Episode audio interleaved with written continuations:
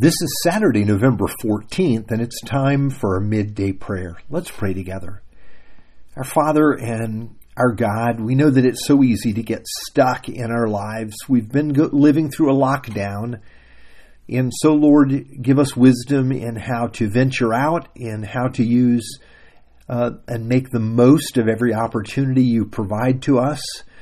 Uh, help us to be safe and also to walk in your joy and your peace.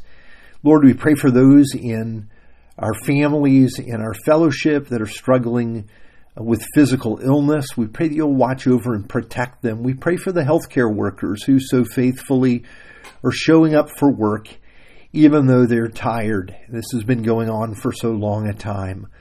Lord, I pray that this would be a time when many would turn their attention to you and seek your face.